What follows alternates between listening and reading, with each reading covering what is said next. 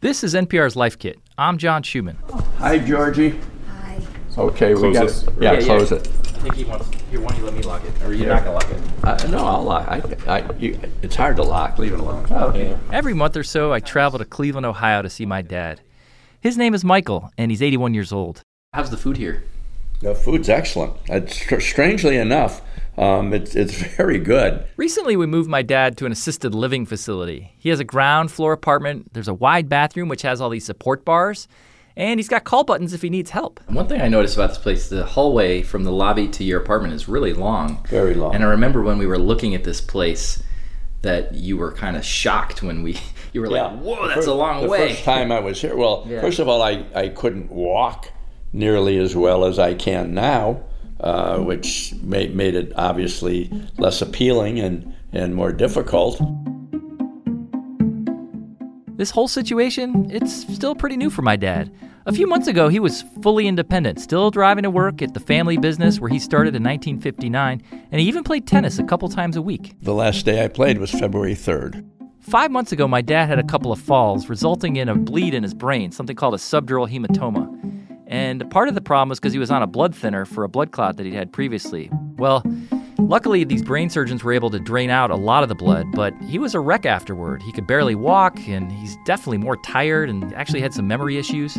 Uh, but he's been coming along, but, uh, you know, I'm worried about him, and he doesn't always see it the same way. You get tired more easily, you take naps, all this stuff you didn't do before, and you're definitely more wobbly, and you have fallen several I'm times since. Definitely, Bobby. I take. I was tired this morning. I did a lot of work this morning before you got that's here. good. I'm glad that you are. It's a new life for both of us and for the entire family. And caring for a parent, it's something many of us will have to face. Today, more than 40 million Americans care for an adult age 65 or older. And with our population getting older every single day, the caregiving load is only going to continue to grow.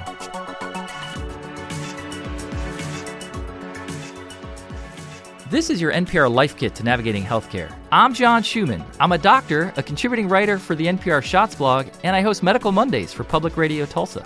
And I'm Mara Gordon. I'm the Health and Media Fellow at NPR and also a doctor. This episode, we're talking caregiving. That means helping someone perform their daily activities. You know, things like eating, dressing, bathing, or paying the bills.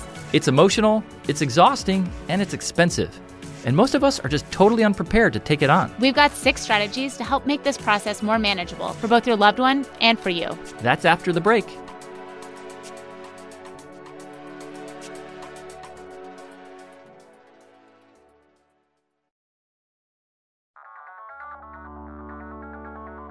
John, hearing the story with you and your dad, I mean, first of all, it's clear that you have the same sense of humor, just the father son bickering. Ugh, but man, just sounds really hard. It is hard, and you know, none of us were prepared. Most of all, him. I mean, he just wants to go on with life as it was before. But the thing is, he's kept his sense of humor intact pretty well, and I would say that that has really aided in his recovery.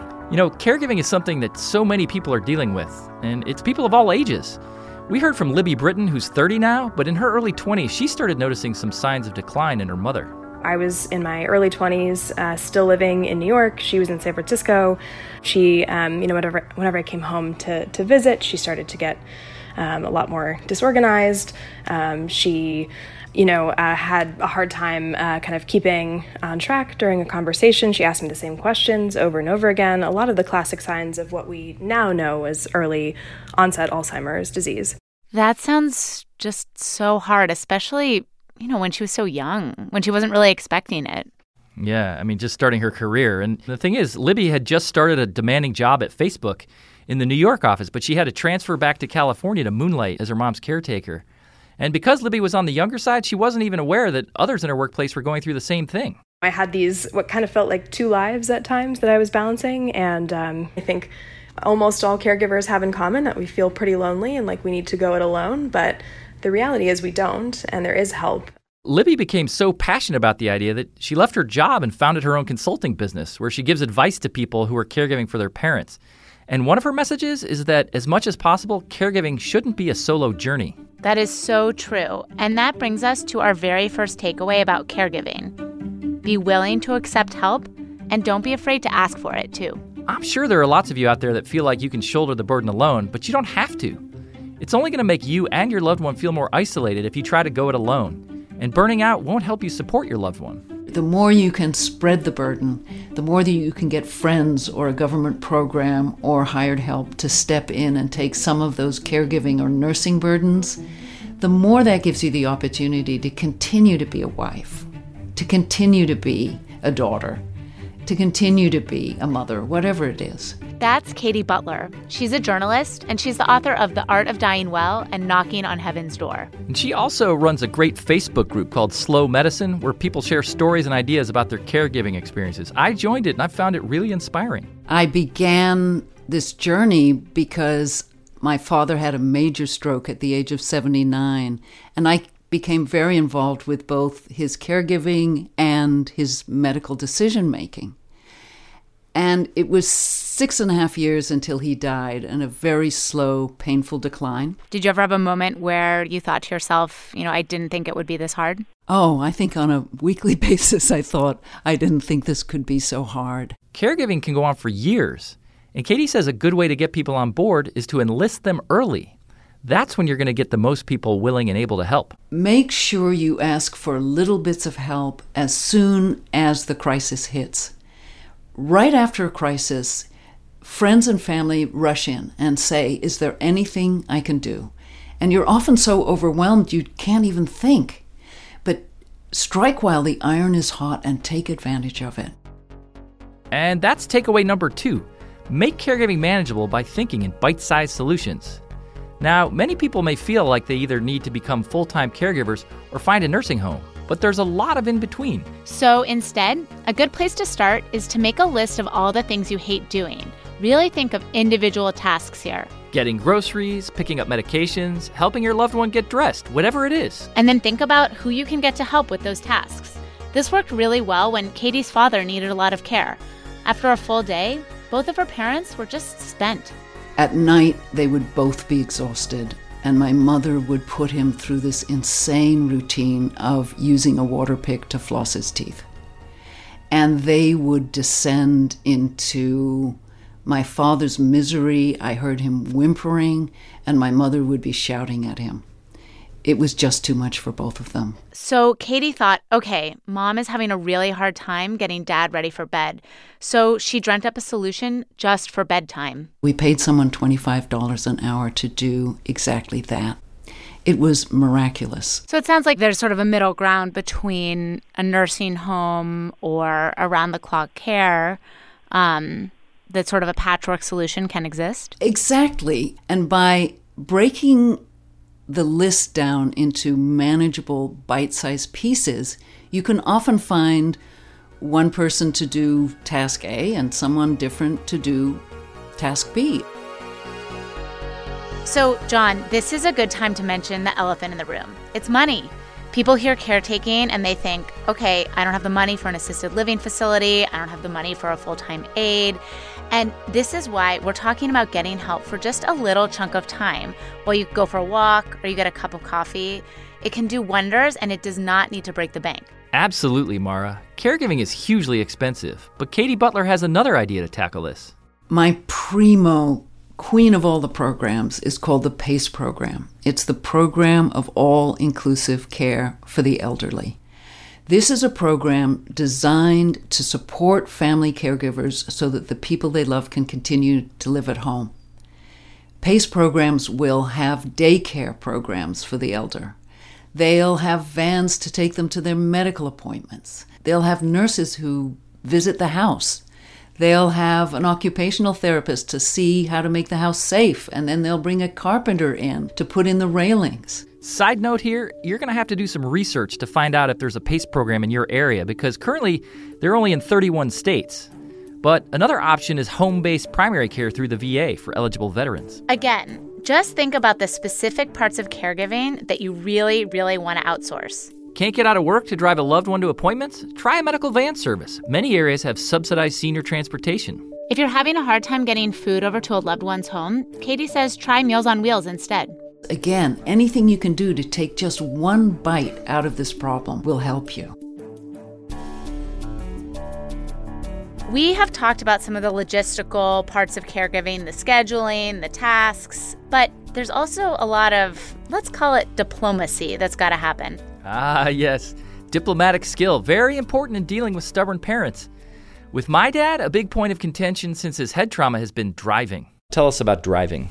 Like what, Well, what- driving what it is- means to you and it, it's very important to me because um, I still work. I, I, you know, work every day, and I'm able to go uh, to and from with a, a fair degree of, of freedom in driving. And that really scares me.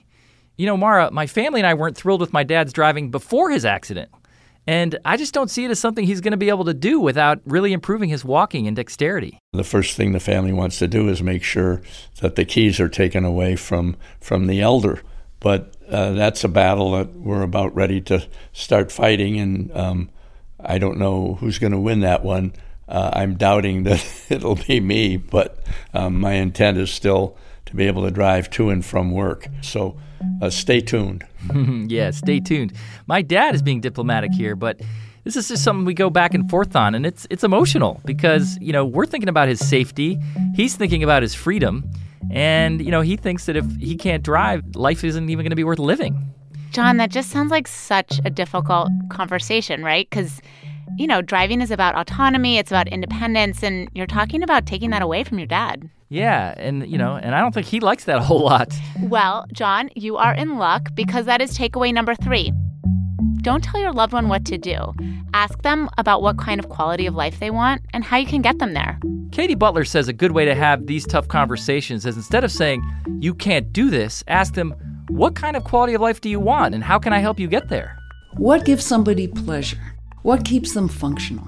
Katy also told us this great story about someone she knows whose older mother wasn't wearing her hearing aids, and it would cause a lot of tension. She always said she couldn't hear anyone talk, and they fought about it all the time. And she actually was in a doctor's office with the mother, and the mother said, I don't have a hearing problem. The, the doctor's just talking too softly. And the daughter said, Mom, you're always saying that. You're always saying everybody's talking too softly. And the mother, who had dementia, reached out and slapped her daughter in the face to shut her up. Then later, she remembered how much her mother loved music and how her mother was not listening to music anymore. And when she reminded the mother of the love of music and why don't we put on your favorite record? Let's put in the hearing aids. Now you're going to really be able to hear this music again. The mother had a completely different reaction. And now she's wearing her hearing aids. I love that story because it's just really focused on the mom's pleasure and what might make her happy. And it's sort of gentler than a strict do and don't. It's, you know, instead of saying you must wear your hearing aids, it's focusing on something that would bring her joy. And this is perhaps another good time to make a list, but this time with things your loved one really loves doing. So whether it's making it to a weekly bridge game or having tea with a friend, you can also find ways to help outsource these kinds of tasks too. I think if you're going to put yourself in the position of taking away someone's driving, it's important that you think through first how are they going to keep doing the things that they love if they can't drive? And figure out some five cent solutions and figure them out first before you have to take those keys away. It might be a high school kid who comes over on Wednesdays when you want to go to your bridge game. It might be a high school kid who comes over on Fridays when you need to do your grocery shopping. But you've got to be thinking about what makes this person's life worth living. And how am I going to make sure that they can continue to do at least some of those things or find a new version of those things? So, John, what ended up happening with your dad and the driving? Well, he won the first battle. After talking about a driver's rehab program, his doctor actually just cleared him to drive because he was making so much progress. So, do you think that you're going to have to have this conversation eventually, though? Definitely. He's driving really well for now. so, another big part of caretaking involves making medical decisions, a lot of them. And often caregivers wind up as substitute decision makers for their loved ones. But not every treatment a doctor offers is going to do exactly what you think. I think we're conditioned by the high technology nature of our modern medicine to expect this because earlier in life, we do get these whiz bang fixes. You know, as, as our loved ones get more frail, We just need to acknowledge that they're entering a different stage of care. Right. So if a doctor suggests that your 95 year old grandmother needs open heart surgery, it'll probably make her life worse, not better. But it can be really hard to know. And when you're confronted with options, a lot of them are in medical jargon, there's a lot of technology. You don't know how much they're going to help. So, how do you make those decisions when you're at the hospital and under pressure? That's takeaway number four. A great way to stand up for your loved one's health is to focus on what makes their life enjoyable. Just ask the doctor straight up Will this treatment improve my loved one's quality of life? Yeah, because so much of our healthcare system is designed to prolong life, but when we focus only on that, we sometimes fail to consider a patient's wishes. You know, when I was in training, I would just remember many patients who died tethered to ventilators in the intensive care unit rather than, you know, what I would want, which is dying peacefully at home surrounded by family. Medicine, for all its wonderful advancements, can do patients and families a disservice. If your elderly grandma doesn't get open heart surgery, her life may be shorter, but she'll be able to spend her time eating and talking and maybe taking a walk with her grandkids. These small victories become so much more important than thinking you're going to go, go to the doctor and they're going to give you a magic pill or a magic surgery, and this whole horrible situation is going to completely reverse itself and you'll be back to, quote, normal because you're in a new normal now. Katy says before you actually get into the doctor's office, think through a few other questions about the medical decision you or your loved one might be facing. Before you go in, make a list. What are my fears?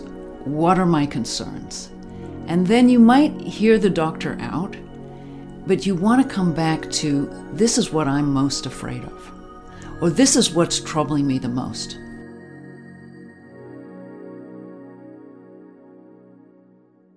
All of this talk about quality of life and different treatments, it's kind of tiptoeing around something much bigger. It's about how your loved one is going to die, whether it's in a few weeks or several years. And talking about this difficult topic, it takes some bravery. It really does. These are challenging conversations to start, and that's our fifth takeaway. Takeaway number five. Rather than leaving your loved one out of the discussion, collaborate on these big questions. To get some advice about this really challenging topic, we turn to Dr. Kimberly Curseen. She's a geriatric doctor and palliative care expert at Emory University in Atlanta. Kimberly says you should have these discussions early. The best thing to do is to work with your loved one and not wait until they're not able to make decisions for themselves, because that's usually what we do. So, discussing this early or bringing this up is incredibly important.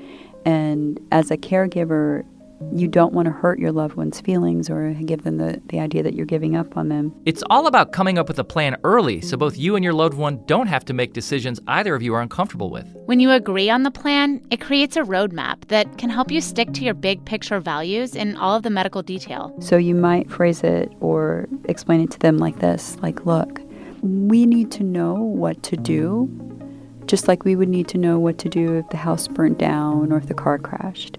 Kim says that when you're talking about end of life care, you need to include your loved one's voice, not discount it. And that might mean asking really challenging questions like, How do you want to die? Exactly. And it really de escalates the intensity of that kind of conversation when your vulnerable loved one can feel in control and like they have a say. Signal that clearly. Say to them, I want your voice to be heard. I want you to have control. The only way we're going to do that is if you tell me what it is that you want, and then you got to write it down. So instead of framing it as, you know, hey, you have to tell me what your wishes are, you what you're really asking them is for guidance. And guidance in even though it's an emotional thing, almost in a dispassionate way. Like this is just guidance. I just need to know. And if you want me to make all the decisions, then I need to know that too. And it's a tough conversation, but also um, freeing. Yeah, so you need to help your loved one create an advance directive if they haven't. And that's a documentation of a patient's preferences about the end of their life. It gets at questions like what they'd want doctors to do if their heart stopped beating, if they couldn't breathe on their own, whether or not they'd want to be attached to a ventilator, have a breathing tube put down their throat. And these can be really scary questions. And that's probably why only about a third of Americans have one of these. The whole idea is intimidating to people because it sounds legal. But keep in mind, you don't need a lawyer, and it's more about the discussion than any piece of paper. You can easily find templates to help guide that talk online. One that I like and I recommend to my patients is called Five Wishes, and that can help the discussion go much easier. The important thing is Talk with your loved one. Have the meaningful conversation about their wishes. Kimberly Curseen had a great example of this. She had a patient whose oldest son was her caregiver, and together they made a really clear plan for the patient's wishes about the end of her life, and that included a plan to finance her care. And what I loved about this example is that, you know, they weren't afraid to confront the reality of what was coming. And by talking about it really early and planning for it really carefully, they were able to actually enjoy their time together rather than stressing about everything. They had some very frank conversations about what was important. And mom, at that time, you know, did allow him um, access to finances and made him very aware of what was available and what was not available. And he actually put away or money and actually planned for the time of her caregiving. And I thought that was really novel. And you can, you know, you can see on the internet that some of these plans or these saving plans, like they have for children going to college, you know, um, some financial planners are offering services for, hey, let's plan for the future for the caregiver of a loved one. Advanced planning sounds overwhelming, but it, it's actually freeing. It allows your loved one to participate in their care and it takes the decision making onus off of you because you're honoring what your loved one wants. And that lets you enjoy your time together while avoiding panic mode. Katy Butler also taught us about some of these important issues. She suggests that getting the legal stuff out of the way lets you focus on the idea of what she calls relationship maintenance. Hospice nurses often talk about five emotional tasks of the end of life, and they are thank you, I love you, please forgive me, I forgive you, and goodbye. And I think the wonderful thing here is that you do not have to wait for death to be imminent to start cleaning up all your relationships this way. A parent can accept thanks for you. A parent can accept your thanks way before you need to have any conversation about hey, look, Dad, I want you to know you're declining and you're going to die someday. Well, you don't always have to go into all of that rigmarole to clean up a relationship without even addressing the question of death or decline. And this is our final takeaway. Please take care of yourself, too. Caregiver burnout is a serious issue, and if you're not being kind to yourself, you're not going to be the best and most patient caregiver that you can be. If you have hobbies, it's crucial to maintain them because it's easy to let things go when you're caregiving because when it begins, it can feel like crisis mode, but it's likely to just become the new reality. You need to maintain your own identity. You are more than a caregiver. You have played many roles in your life, from your work life to your life as a sister or a friend, an artist, a lover of museums, whatever it is, if you can give yourself four hours a week to take a break from caregiving, it could be that you get a friend to come over and take those four hours of babysitting. If you can afford someone to come in for four hours a week so that you get a real break and you go out to lunch with your friends, or you go to a museum, or you take a walk in nature, that is so important. It will help your own health and it'll also help you be better as a caregiver when you're alone with the person that you love. It'll help you maintain a functioning family for longer. That's great advice. And, you know, Mara, it's more than just about getting breaks. Caregivers should try to find online communities of caregivers like Katy Butler's Slow Medicine List or support groups from organizations like the Alzheimer's Association, where you can share your experiences with other people going through similar challenges. Part of what is so hard about caregiving is that your relationship is changing with the person that you're caring for, especially if it's your parent. It's kind of like you and your dad with taking away the car keys, John. The roles get reversed. So, Katy says that part of taking care of yourself also means continuing to honor the good parts of your relationship before your loved one started to decline. You guys can look at photo albums together, ask them to tell stories, things like that. Appreciate small moments with the person that you're helping. Enjoy yourself. And also, when you're caregiving, try to make sure to find the little bits of joy. I talked with one listener, Debbie Meffert, who lives in Northern California. Even when her father's dementia really set in, Debbie says her father held on to a favorite daily ritual. As long as I can remember, he's had a cocktail of, of sweet and dry vermouth with a twist of lemon on the rocks um, for you know decades. You know, and that kind of ritual led to a nice moment between them. In the afternoon, he'd sort of gesture me over. I, I got a question for you. Is the drinking light lit? I'd say, "Oh, it could be lit," you know. So we would sit on the. They had a beautiful porch that he enjoyed sitting on, um, and we would have our drinks and sit out there and have, you know, what resembled a conversation and a little bit of normal life. And um, I thought it was a, a very good thing. That's great. I love that.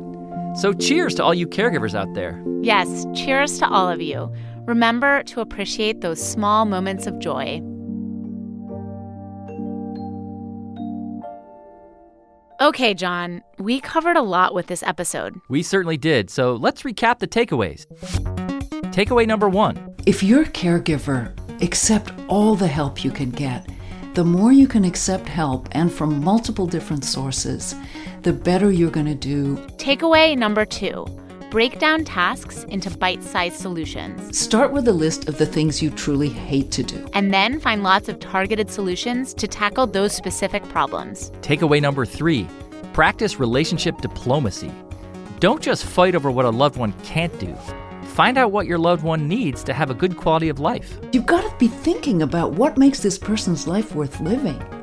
And how am I going to make sure that they can continue to do at least some of those things or find a new version of those things? Takeaway number four when you're faced with making a medical decision, ask the doctor Will this treatment improve my loved one's quality of life? Takeaway number five it's not fun, but start getting all the end of life paperwork in order. Get your legal ducks in a row. Make sure your papers are signed, that you are the authorized representative if you need to be, or you have access to the bank account. And lastly, remember that you are more than just a caregiver. You're also that person's son or daughter. If there are ways that they can still mother or father you, even in their decline, even with their disabilities, soak them up. For more NPR Life Kit, check out our other episodes. We've got guides on everything from navigating screen time with kids to how to manage your student loan debt. If you like what you hear, please make sure to check out our other Life Kit guides at npr.org/lifekit. And while you're there, subscribe to our newsletter. Also, be sure to subscribe to Life Kit All Guides so you never miss an episode. We've got guides coming out every month. And here, as always, is a completely random tip. This time from NPR intern Maya Eaglin. Consider using a t shirt to dry your curly hair. A regular towel is actually too harsh for curly hair follicles and can even cause frizziness and dryness. T shirts or fancy microfiber towels will protect your hair from damage. Just flip your head over and gather them in the t shirt and scrunch upwards in small sections to dry. This will transform the way your curls look. If you've got a good tip or you want to suggest a topic, email us at lifekit at npr.org. I'm John Schumann. And I'm Mara Gordon. Thanks for listening.